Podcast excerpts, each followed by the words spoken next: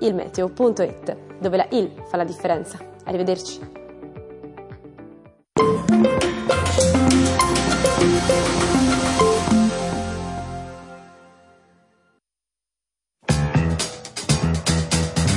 Il Papa. Ieri e oggi. Il mondo. Secondo Francesco.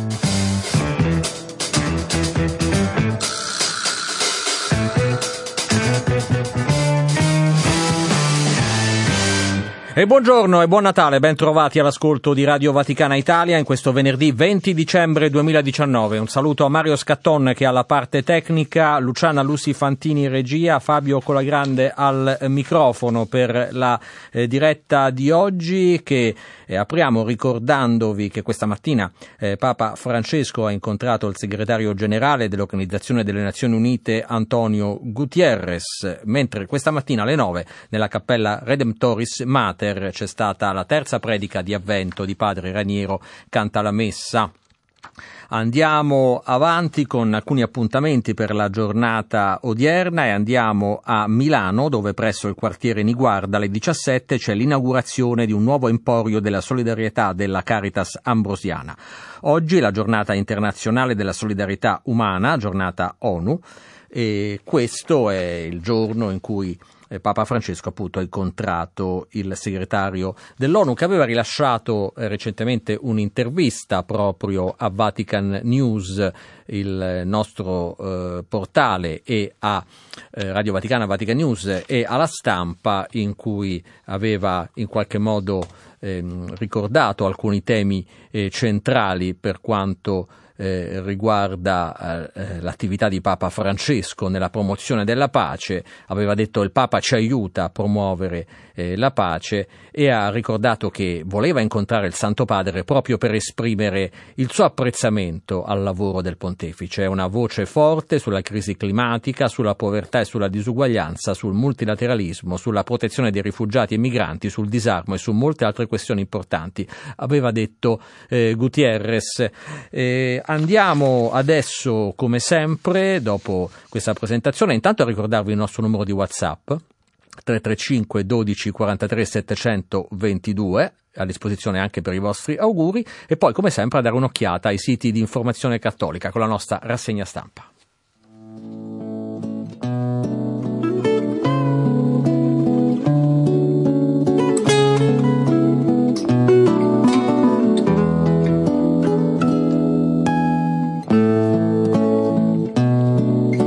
Andiamo subito sul nostro sito appunto vaticanews.va dove eravamo eh, poco fa e andiamo a vedere come apre il nostro sito questa mattina. Il Papa bisogna salvare i migranti, Dio ce ne chiederà conto e questo è stato l'incontro del pontefice eh, ieri mattina, nella tarda mattinata in Vaticano con i profughi che sono arrivati recentemente dall'isola di Lesbo attraverso un corridoio umanitario voluto dalla Santa Sede e dalla comunità eh, di Sant'Egidio. Eh, Francesco ha incontrato i rifugiati arrivati recentemente a Roma dall'isola greca, è l'ingiustizia, ha detto il Papa, che costringe molti migranti a lasciare le loro terre ed è l'ingiustizia che li respinge e li fa morire in mare.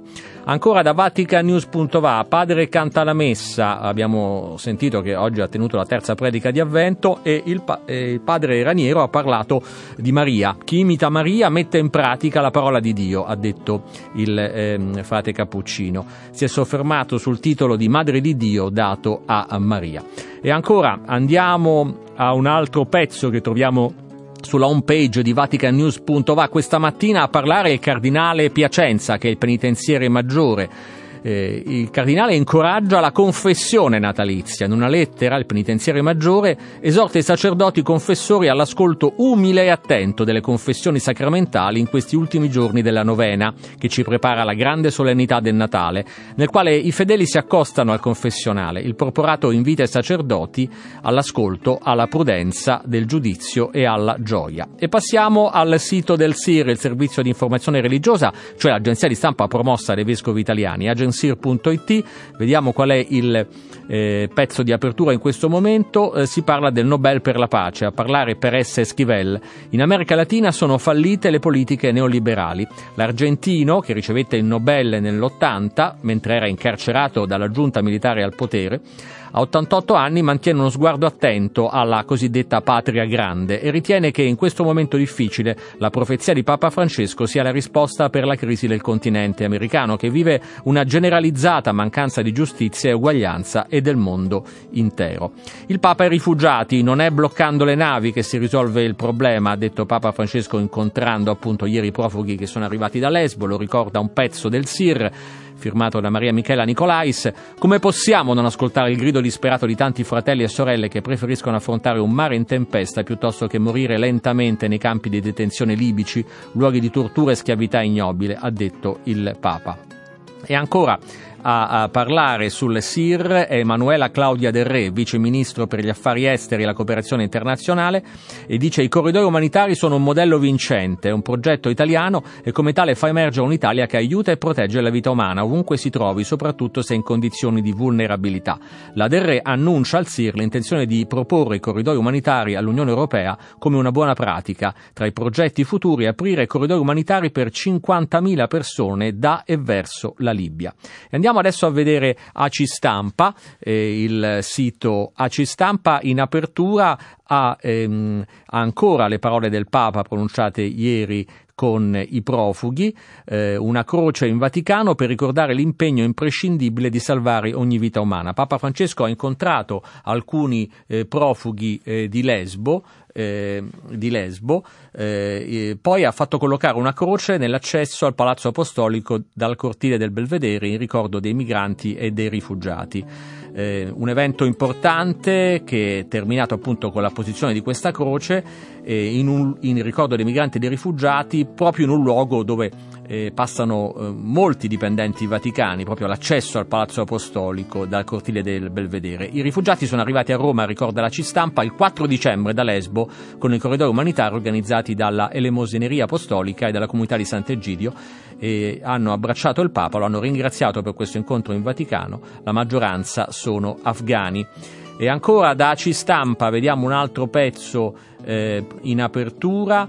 Eh, Papa Francesco senza paura e indifferenza può prosperare il rispetto eh, reciproco. Il Papa lo ha detto ricevendo gli ambasciatori delle Seychelles, del Mali, del, di Andorra, Kenya, Lettonia e Niger in Vaticano e proprio per la consegna delle lettere credenziali, che è l'atto insomma, di eh, avvio dell'attività diplomatica di questi ambasciatori. E ancora da ACI Stampa vediamo un ultimo titolo che si riferisce all'invito che Papa Francesco ha fatto eh, proprio in occasione dell'udienza generale questa eh, settimana il eh, Papa ha eh, detto è importante fare un piccolo presepe a casa, sempre. Il presepe è un'immagine artigianale eh, di pace, il presepe è un Vangelo domestico che ricorda al mondo che Dio non è rimasto invisibile in cielo, ma è venuto sulla terra, si è fatto uomo. Chiudiamo con famiglia cristiana.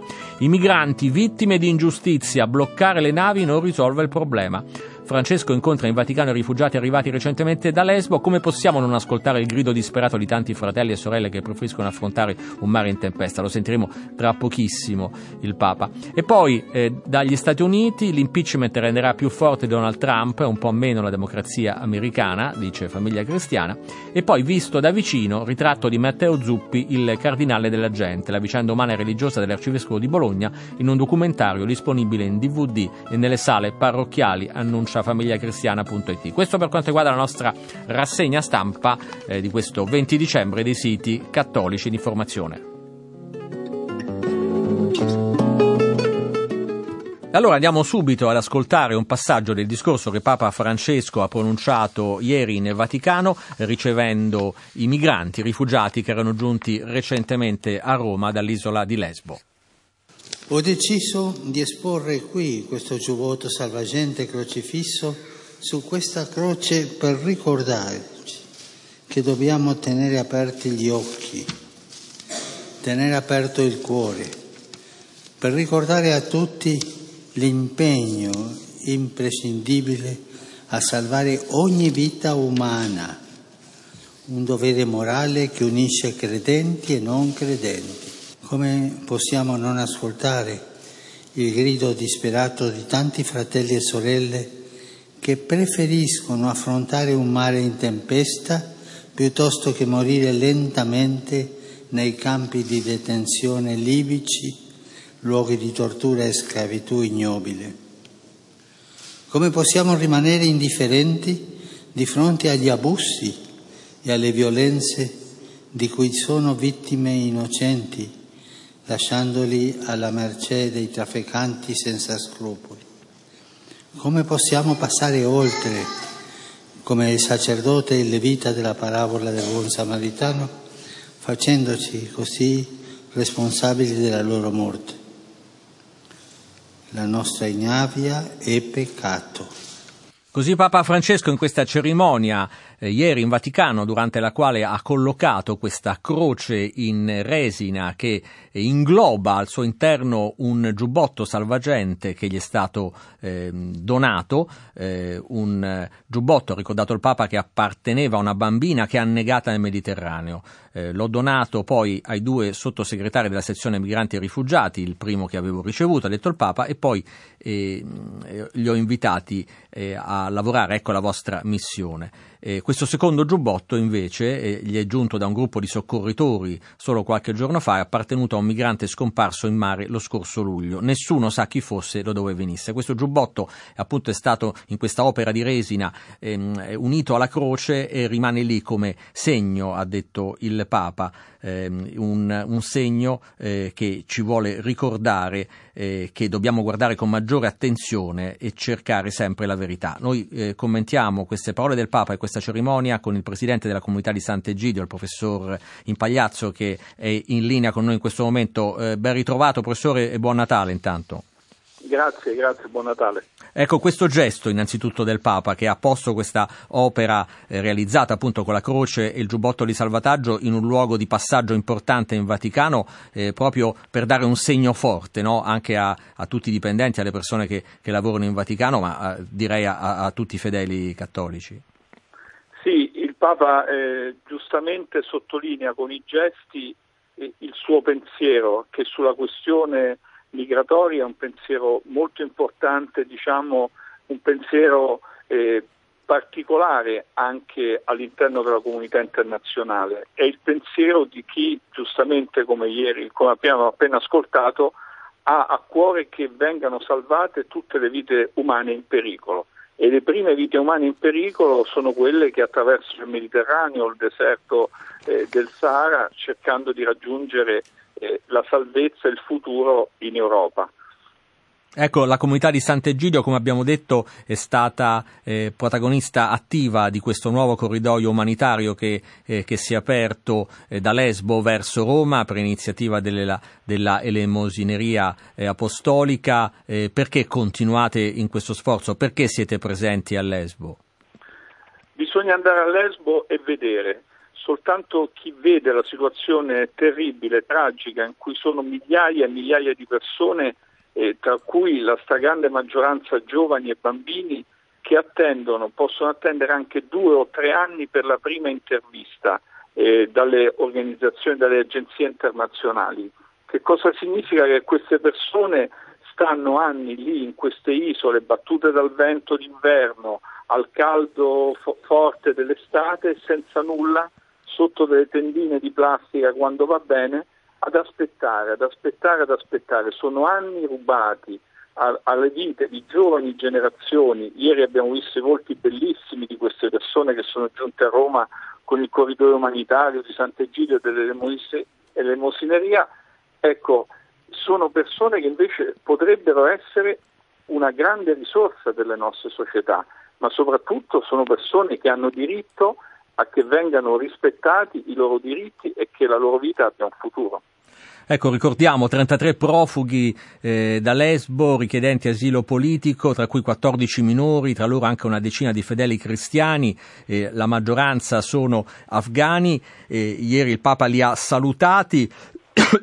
E il eh, Papa ha detto parole anche molto forti eh, rivolte alla comunità internazionale, non è bloccando le loro imbarcazioni che si risolve il problema, bisogna impegnarsi seriamente a svuotare i campi di detenzione. Il Papa parlava della Libia, valutando e attuando tutte le soluzioni eh, possibili. Perché eh, questi continui appelli eh, professor Impagliazzo sembrano eh, così difficili poi da attuarsi eh, praticamente. Oggi anche eh, è in Vaticano, lo sappiamo, il segretario generale dell'ONU che ha ringraziato il Papa per il suo eh, sforzo per la pace, anche per le migrazioni, e però poi eh, i governi, le cancellerie internazionali sembrano davvero sorde a questi appelli.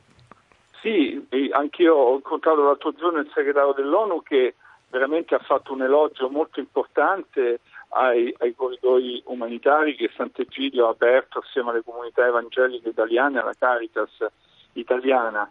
E, e il problema è proprio questo, cioè non ci sono vie legali oggi realisticamente per entrare in Europa, ma siccome la pressione degli eventi, delle guerre, delle persecuzioni, eh, delle, del, del cambiamento climatico, della crisi appunto ambientale stanno creando situazioni per cui le persone vogliono cercare un futuro altrove. Noi non possiamo rispondere sempre soltanto con un muro, con un no, con un vediamo, aspetta, attendi anni, eccetera. E qui le persone hanno bisogno di vivere, cercano un futuro e quindi il problema è proprio lì andare a incidere eh, sulle, per aprire delle vie legali. Si possono fare delle grandi evacuazioni eh, diciamo umanitarie dalla Libia, perché quello che il Papa ieri ha detto è, è sotto gli occhi di tutti, ormai la stampa internazionale eh, di qualsiasi paese ha mostrato questi luoghi tragici di detenzione, noi abbiamo visto solo la punta di un iceberg, eh, sono state censite 5.000 persone ufficialmente, ma sappiamo che ce ne sono altre 25.000 in questi centri di detenzione tipica. È qui che l'appello del Papa si fa pressante. Noi abbiamo dei campi di concentramento al confine con l'Europa e quindi e come ieri ci è stato detto con grande forza, la nostra ignavia è il peccato, detto il Papa, dobbiamo reagire, quindi cercare di fare di tutto legalmente perché queste persone trovino un futuro in sicurezza per loro e per noi.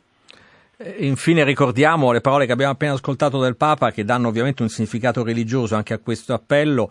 Non possiamo passare oltre come il sacerdote il levita della parabola del buon samaritano eh, la nostra ignavia è peccato, eh, sono parole che assumono un peso particolare no? nello spirito della, de, del, di questo tempo di Natale. Ma certo, anche perché noi sappiamo che lo stesso Gesù, la stessa Maria e Giuseppe non trovarono eh, posto, non c'era posto per loro nell'albergo, come ci dice il Vangelo. E questo problema delle, dell'indifferenza e anche dell'esclusione verso le persone più povere, verso i piccoli, verso i vulnerabili, è una storia di lungo periodo. Noi abbiamo oggi nel XXI secolo tutte le capacità e le possibilità per cambiare questa storia. Noi, io spero e prego che il Natale veramente significhi per molti, soprattutto per i governanti, ma per qualsiasi persona, per me personalmente, un cambiamento eh, di cuore a questo livello perché dobbiamo dare spazio a tutti nella nostra vita perché spazio c'è e, e, e soprattutto dobbiamo vivere insieme e trovare un futuro comune.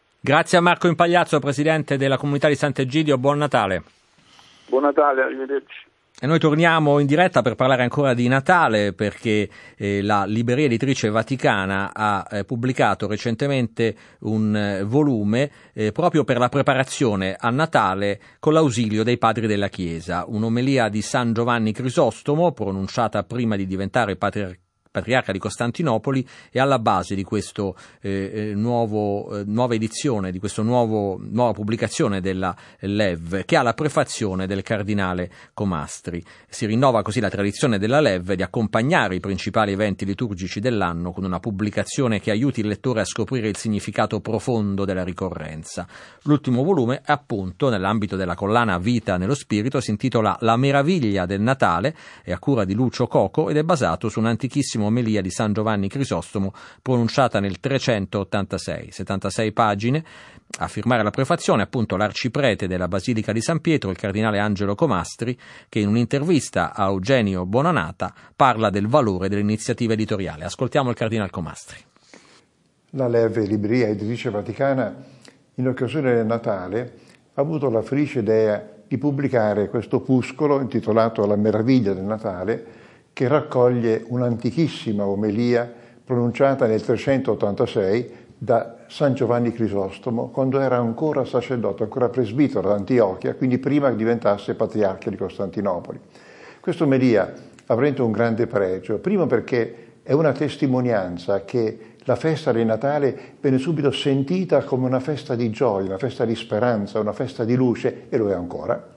E la seconda, il secondo pregio è il fatto che in questa omelia San Giovanni Crisostomo testimonia la convinzione che Gesù fosse nato proprio in dicembre, perché era il mese in cui venne diffuso l'editto di Cesare Augusto che ordinava il censimento di tutto l'impero. E Maria e Giuseppe si misero in viaggio proprio spinti da quel decreto imperiale. Ma qual è il messaggio che sta dietro alla vicenda del bambino di Betlemme?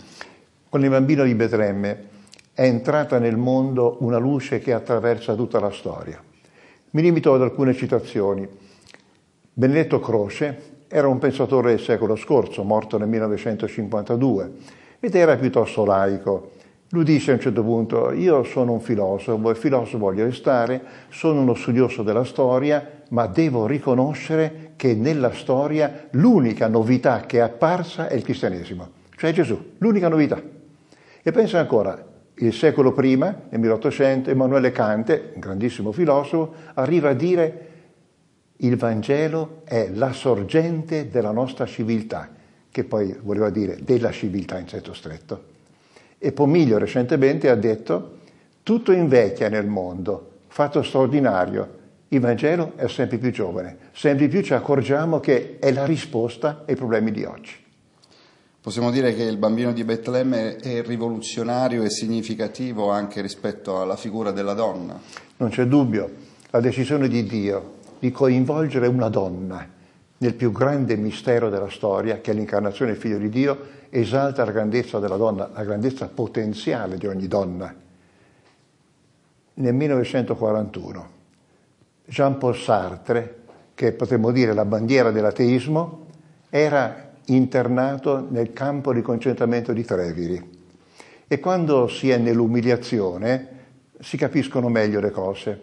Ha scritto, per l'occasione del Natale 1941, un'opera intitolata Bariono, figlio del tuono, e in quest'opera Sarti si esprime così. Maria ha avuto nella storia una sorte straordinaria, vertiginosa.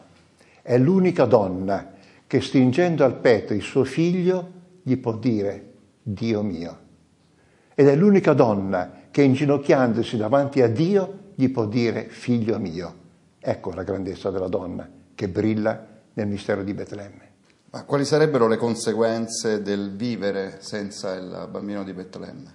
Lo spiego prendendo spunto da un, una confidenza di Svetlana Stalin, la figlia del terribile dittatore del secolo scorso, Ebbene, lei ha detto, mio padre da giovane, da, da giovinetto, addirittura è stato in seminario, seminario ortodosso, poi è diventato uno degli uomini più feroci della storia, testuali parole. E la ferocia di mio padre aveva una sola causa. Mio padre aveva voltato alle spalle a Gesù e al Vangelo. E quando è morto, l'ha detto lei, l'ultimo sguardo che ha dato era in coerenza con la sua vita, uno sguardo di odio verso tutti quelli che gli stavano accanto, terribili. Quando ci si allontana da Gesù, ci si allontana dall'amore, finisce la civiltà dell'amore e lo vediamo anche oggi. L'allontanamento dal Vangelo, l'allontanamento da Gesù fa esplodere violenza da tutte le parti. Senza Gesù diventa quasi impossibile parlare anche di pace. Il Papa l'ha ricordato anche in Giappone. Quando ha detto testuali parole sono verissime, non solo è una follia una bomba atomica, e sarebbe una follia una guerra atomica, ma è una follia addirittura preparare le armi, preparare le armi atomiche. È ragione, è una follia, perché quando ci si stacca da Betlemme non si capiscono più le ragioni della pace. In definitiva, cosa fare per mettere al centro questo bambino? L'unica cosa che dobbiamo fare e che ha vantaggio nostro è sintonizzarci con le scelte di Betlemme. A Betlemme Gesù ha detto chiaramente, con la scelta della povertà, che non è la ricchezza che rende felici. Pensi Mario Soldati, lo scrittore contemporaneo, nel 1970 è andato in Svezia con l'intenzione di cantare il paradiso svedese, come allora tutti dicevano, è rimasto in Svezia per parecchio tempo, il libro che è venuto fuori, ancora si può trovare, è il titolo I disperati del benessere. A Betlemme Gesù ce l'aveva già detto. Non solo, la scelta dell'umiltà è un chiaro messaggio. L'orgoglio è la radice di tutti i mali dell'umanità. Maria Teresa diceva, l'orgoglio è l'autostrada del demonio. E Chesterton ha aggiunto, se nel mondo crescesse anche di un millimetro il livello dell'umiltà, non potete immaginare quanto si sarebbe bene in questo mondo. Ebbene, a Betlemme Gesù ce l'aveva già detto. E queste erano le riflessioni del cardinale Angelo Comastri, arciprete della Basilica di San Pietro, al microfono di Eugenio Bonanata, che ringraziamo a margine della pubblicazione da parte della LEV, libreria editrice vaticana, di questo opuscolo intitolato La meraviglia del Natale, basato su un'antica omelia di San Giovanni Crisostomo. Noi tra pochissimo passiamo alla seconda parte della nostra trasmissione in diretta di oggi parleremo eh, di un'iniziativa degli studenti dello IUSVE, un'idea multimediale di Cube Radio per prepararsi al Natale, i Christmas Facts. State con noi.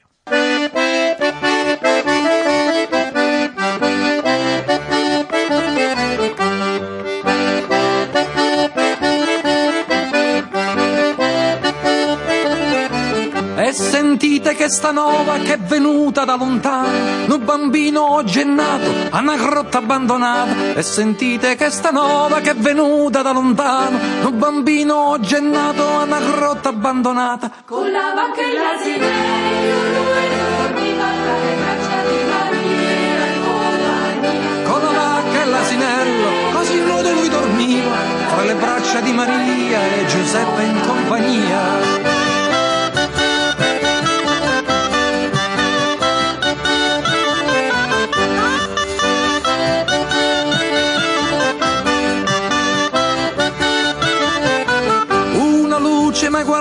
Guardata rischiarava la nottata, le zampogne per la strada indicavano la via.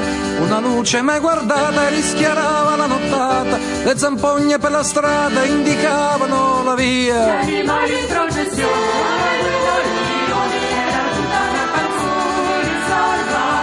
gli animali in processione, alla guida leone, era tutta una canzone, di un inno salvatore.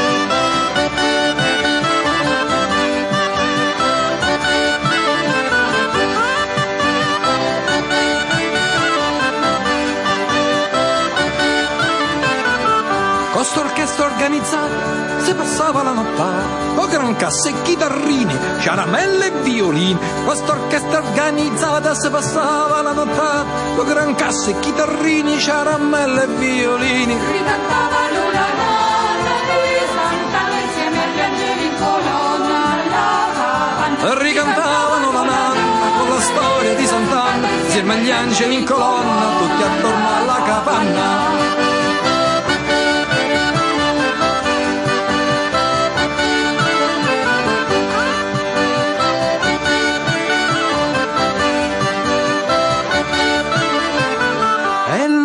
Che abbagliava i pastori e gli animali, agli umunno raccontava l'avvenuta profezia, e la luce che abbagliava i pastori e gli animali, agli umunno raccontava l'avvenuta profezia. Un bambino riposava nella braccia di Maria nella notte di Natale risplendeva. Io bambino riposava tra le braccia di Maria, nella notte di Natale una stella risplendeva.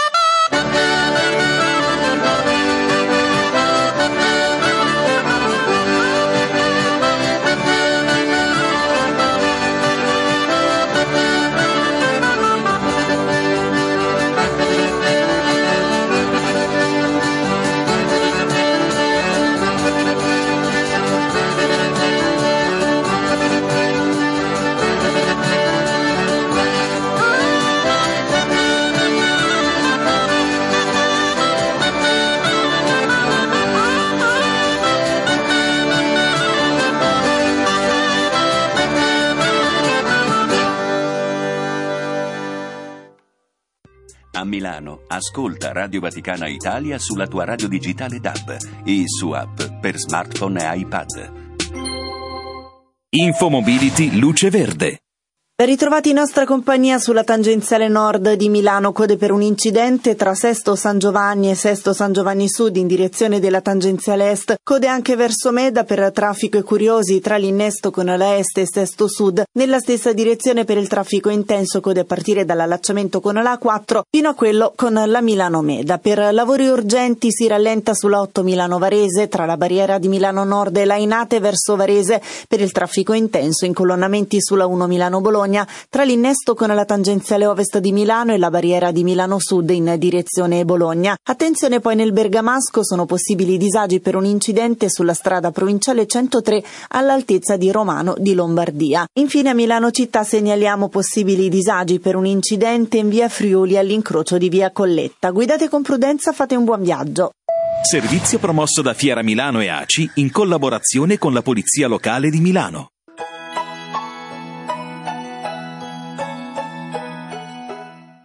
È vero che i sistemi di riconoscimento facciale possono individuare le emozioni? Sei curioso? Scopriamoli insieme.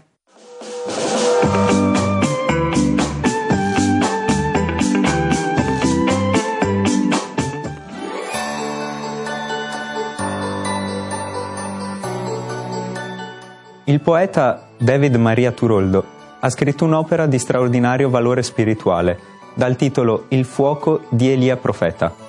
Elia, ricordato dalle scritture che preparano il Natale cristiano, è un uomo fragile, che desidera persino morire in un momento di profonda fatica della sua vita. Forse anche per questa sua debolezza non viene riconosciuto subito come uno che parla in nome di Dio. Un angelo lo invita ad alzarsi, a mangiare, a recuperare la forza nella vita. Ritrova la voglia di vivere e lascia questo mondo, dice la scrittura, su un carro di fuoco. Chiedo, non potrebbe essere proprio la fragilità ad avvicinarci di più al cielo?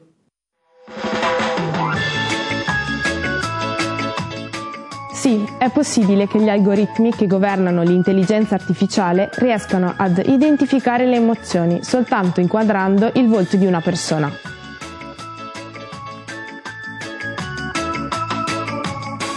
Eh, lo schema è molto interessante di questo audio che abbiamo ascoltato. È uno dei Christmas Facts, si chiamano così, prodotti da Cube Radio, la radio dello IUSV, l'Istituto Salesiano Universitario di Venezia, e diffusi nel tempo eh, di avvento su tutti i social. È interessante lo schema, avete visto, c'è una domanda, una curiosità iniziale, ma per ascoltare la risposta bisogna prima passare attraverso una riflessione eh, che eh, è una vera e propria meditazione nel tempo di Natale. Per scoprire qualcosa di più di questa iniziativa Christmas Facts, che tra l'altro non è al primo anno, mi sembra, perché questi eh, video eh, prodotti dai giovani dello IUSV li abbiamo già visti lo scorso anno, ho in linea, lo ringrazio molto, eh, Carlo Meneghetti, che insegna comunicazione presso proprio lo IUSV, Istituto Universitario Salesiano di Venezia, di Mestre e Verona, ed è anche un game designer. Ben ritrovato, professor Meneghetti, buongiorno e buon Natale. Eh, buongiorno, eh, buongiorno, a tutti, buon Natale anche a lei Fabio e a tutti gli ascoltatori.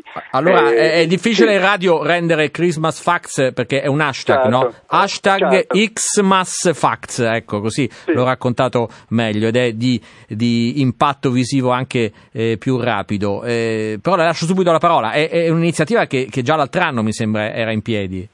Eh, sì, noi abbiamo iniziato oh, anche eh, condividendo sia con gli studenti qualche nuova prospettiva, qualche nuova idea, ma anche con il prof Sanavio e il prof Gottardo, dopo oh, sentendo anche i vertici dello IUSVE, eh, questa modalità per andare appunto a incontrare il mondo dei giovani dentro i luoghi che loro abitano e dopo oh, tramite loro arrivare anche eh, a tutti gli altri. l'anno scorso abbiamo iniziato con un esperimento che abbiamo portato avanti parallelamente anche quest'anno che si chiama Social Mission Possible, dunque eh, come andare a abitare i social, i nuovi sistemi di comunicazione, valorizzando la persona, ponendo la persona al centro. Quest'anno il valore aggiunto è stato proprio oh, la realizzazione di questo format eh, che ha visto protagonisti di studenti dello USV perché eh, le voci che avete fatto oh, ascoltare prima sono proprio le loro e anche le meditazioni e, e le riflessioni riflessioni vengono da ehm, loro condivisioni, da loro spunti, da loro eh, suggerimenti. Ognuno aveva un compito particolare durante ehm, la prima fase preparatoria, doveva andare a, a creare eh, quello che poi veniva eh, trasmesso oh, in questi mini spot e anche il lavoro di montaggio oh, è stato proprio eh, dato a loro, infatti eh, forse questa anche eh, la freschezza, la novità un po' eh, della proposta che eh, abbiamo visto oh, anche avere un certo appeal all'interno della, delle università e anche fuori perché ne hanno parlato oltre a voi anche altri. Eh, ieri ascoltando Mattia per eh, un'altra intervista eh, radiofonica diceva che adesso in cantiere hanno altre condivisioni rispetto alla, all'esperienza vissuta che di sicuro ha portato una ricchezza a tutti quanti.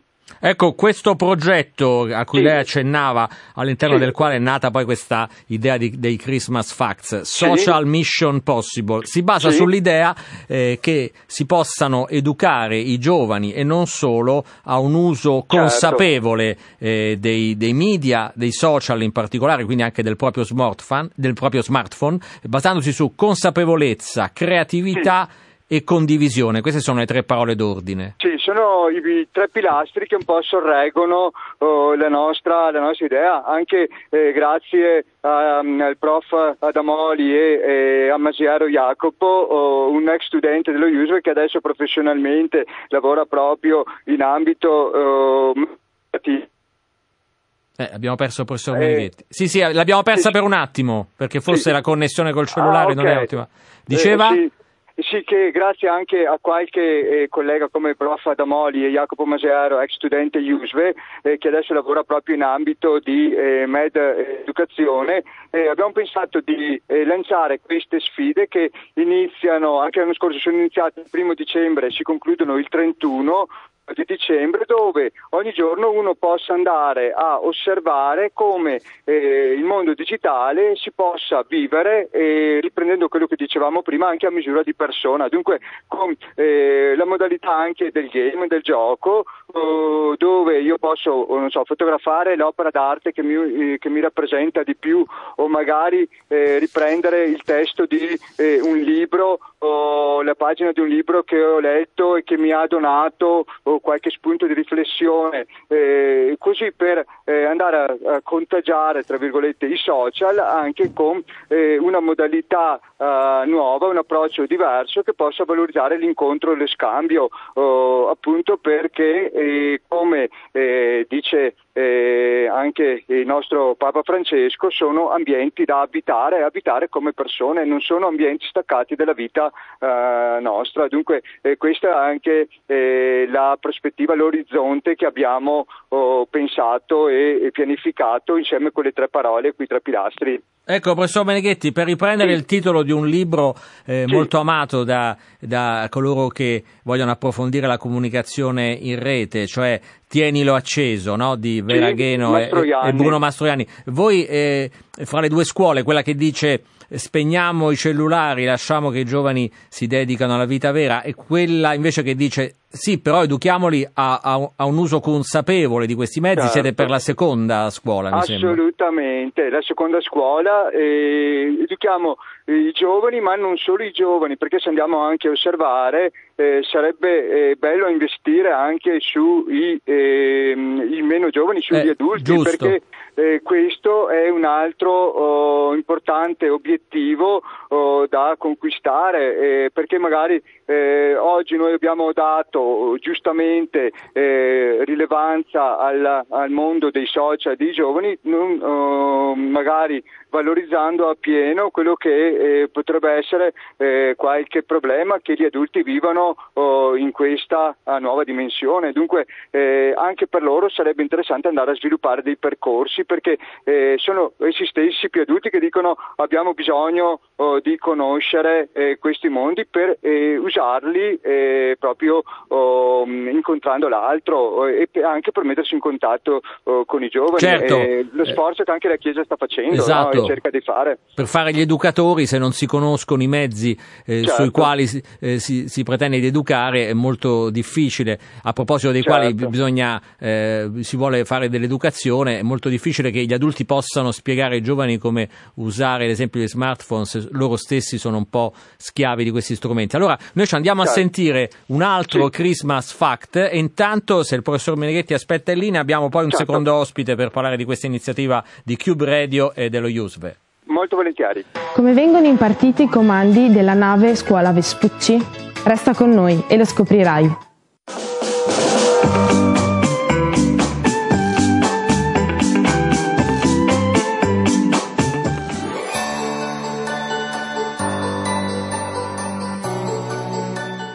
Il saggista Robert Greene ha condensato in un libro ben 48 leggi per conquistare e mantenere il potere con un taglio assolutamente amorale e cinico. Spesso, infatti, sull'altare del potere si sacrificano affetti, rapporti umani e la propria felicità.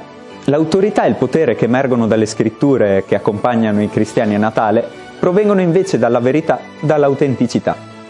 L'autorevolezza di Gesù il Maestro emerge anche nella sua capacità di amare oltre ogni pregiudizio, di essere autentico a costo della vita.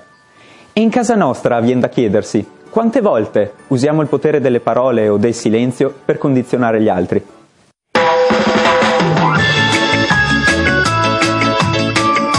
I comandi nella nave Scuola Vespucci vengono impartiti dal Nostromo tramite un fischietto in ottone. Uno speciale codice costituito da diverse note, suoni lunghi, corti e pause consente ai marinai di decifrare le istruzioni e agire di conseguenza, soprattutto quando i rumori di viaggio renderebbero difficile udire eventuali comandi impartiti a voce. E questo era un altro dei Christmas Facts prodotti da, dallo USVE, da Cube Radio e noi siamo lieti, oltre al professor Meneghetti che è eh, docente allo USVE che è sempre in linea con noi, di ospitare anche Mattia Franchini che è uno speaker di USVE Cube Radio. Ben trovato collega, buongiorno. Buongiorno a tutti. Allora, eh, intanto dobbiamo dire che Mattia, io quando sento i giovani eh, uso sempre il tu perché così mi sento più giovane anch'io, eh, che, che Mattia insieme ad altri giovani dello USVE ha avuto eh, l'onore eh, di avviare i Christmas Fax di quest'anno, dunque queste produzioni eh, video che sono diffuse poi sui social, proprio porgendo l'iPad a l'iPad a Papa Francesco durante un'udienza generale, era il 27 novembre mi sembra, non è vero Mattia? Esattamente, è stata l'udienza di quel mercoledì e il Papa in persona direttamente ci ha dato il via con quel click che ha fatto un po' il giro del mondo, diciamo. Com'è stato quel momento? Allora, è stato fantastico, devo dirlo, io e la mia compagna, perché eravamo in due, eravamo emozionati fin da subito e avercelo di fronte a lanciare questa iniziativa, boh, è stato penso l'apice della mia esperienza finora qua. Allora, io ho sbagliato perché si dice tablet, no? quell'altra parola che ho usato non bisogna usarla. E, eri con Jasmine Pagliarusco e, Esattamente. e insieme avete avviato questa, ehm, eh, questa, questa iniziativa Christmas Fax di, dello Usver Cube Radio per il Natale 2019 che come ci diceva il professor Meneghetti che è sempre in linea con voi è una vostra eh, produzione, nel senso che non solo c'è l'idea ma anche la realizzazione di voi giovani dello Usver. Esattamente, è stato tutto pensato all'interno dell'università, eh, questo percorso che andrà ad accompagnarci fino al 25 e tutto interno. Eh, professor Meneghetti, voi siete contenti di come sta andando questa iniziativa? Avete una risposta buona sui social o no? Sì, siamo contenti anche appunto perché ehm, sono loro i protagonisti di questo, oh, dunque eh, noi adulti ci siamo spostati momentaneamente eh, per lasciare a loro oh, campo libero anche nella condivisione. Eh, questo è importante Mattia, non è vero? Il fatto che voi possiate pensare le cose ma anche realizzarle eh, con la vostra testa.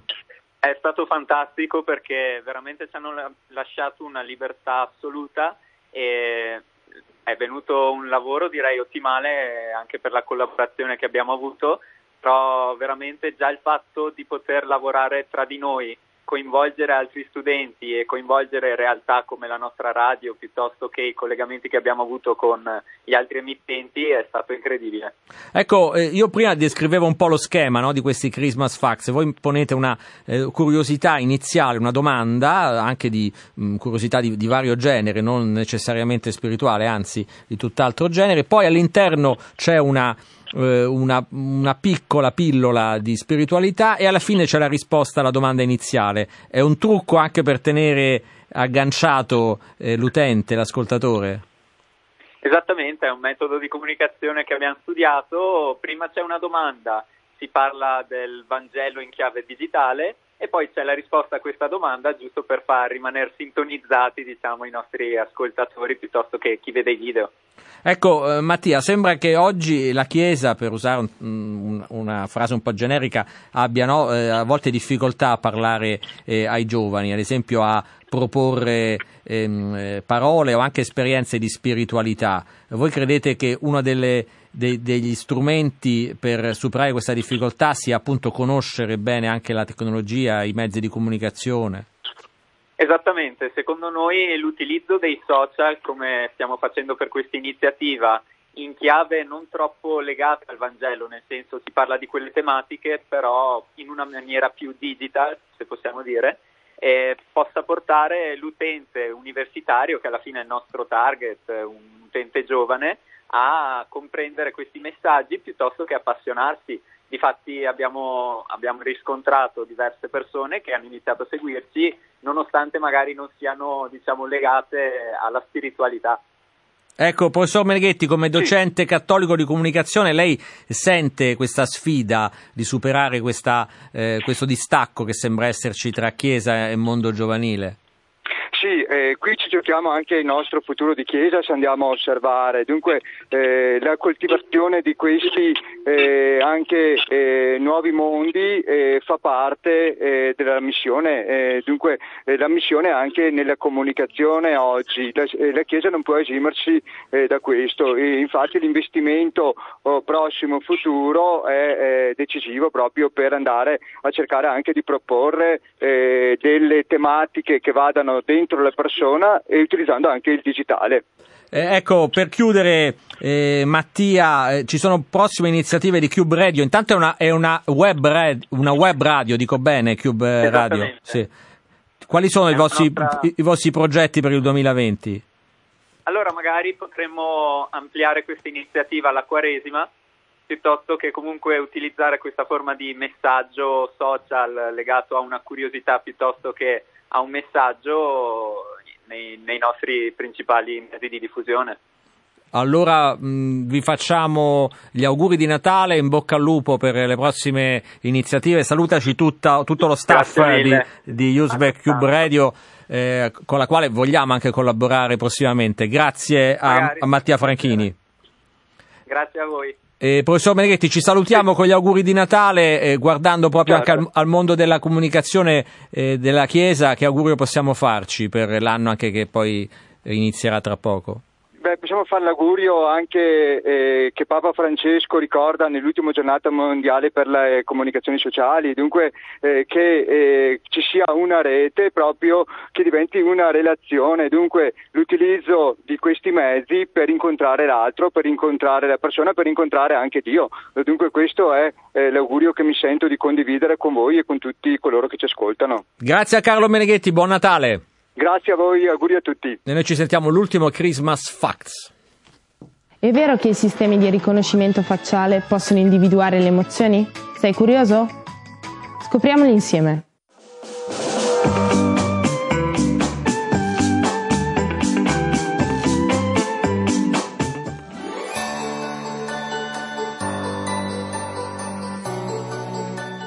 Il poeta David Maria Turoldo ha scritto un'opera di straordinario valore spirituale, dal titolo Il fuoco di Elia profeta.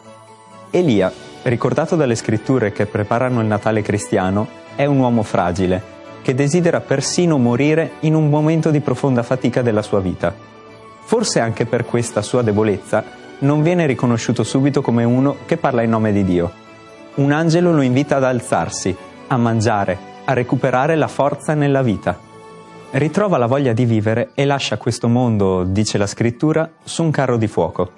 Chiedo, non potrebbe essere proprio la fragilità ad avvicinarci di più al cielo?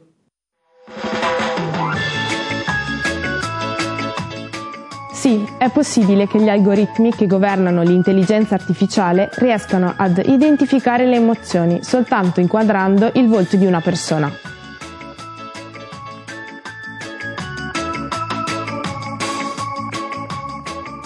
E allora ci salutiamo, io ringrazio Patrizio Ciprari la parte tecnica, Luciana Lussi Fantini in regia, si chiude questa puntata del Papa ieri oggi in Mondo Secondo Francesco, ancora buon ascolto da Fabio Colagrande, state con noi.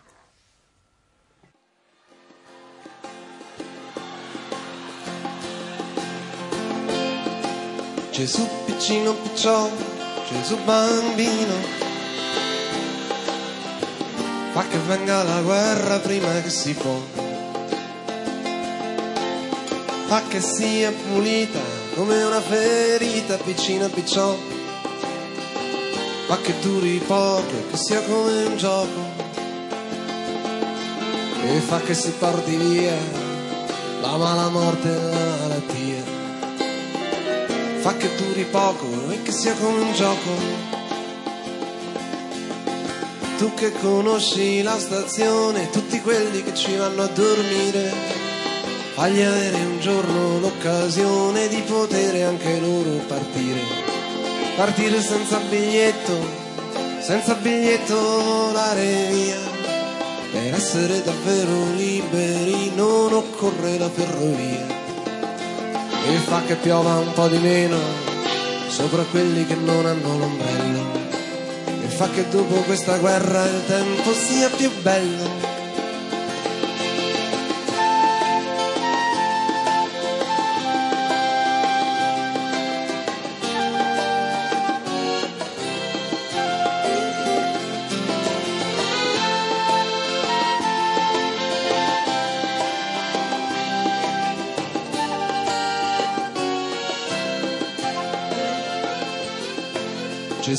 Piccino picciò, Gesù bambino comprato a rate. Chissà se questa guerra potrà finire prima dell'estate. Perché sarebbe bello spogliarci tutti quanti e andare al mare e avere sotto gli occhi, dentro al cuore, tanti giorni ancora da aspettare. E ad ogni compleanno guardare il cielo ed essere d'accordo non avere più paura, la paura soltanto un ricordo. Gesù piccino piccio, Gesù bambino alla deriva. Se questa guerra deve proprio farsi, a che non sia cattiva. Tu che le hai viste tutte e sai che tutto non è ancora niente. Se questa guerra deve proprio farsi, fa che non la faccia la gente. E poi perdona tutti quanti, tutti quanti, tutti quanti, tranne qualcuno. E quando poi sarà finita, va che non la ricordi nessuno. E quando poi sarà finita, fa che non la ricordi nessuno.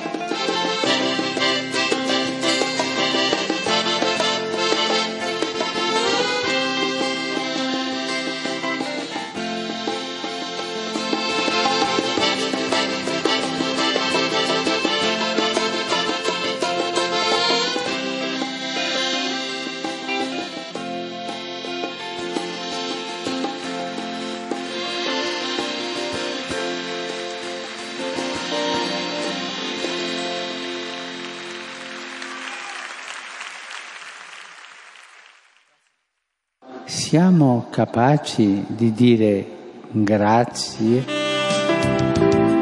In quanti modi possiamo dire grazie? Proviamo a dire grazie. A qualcuno?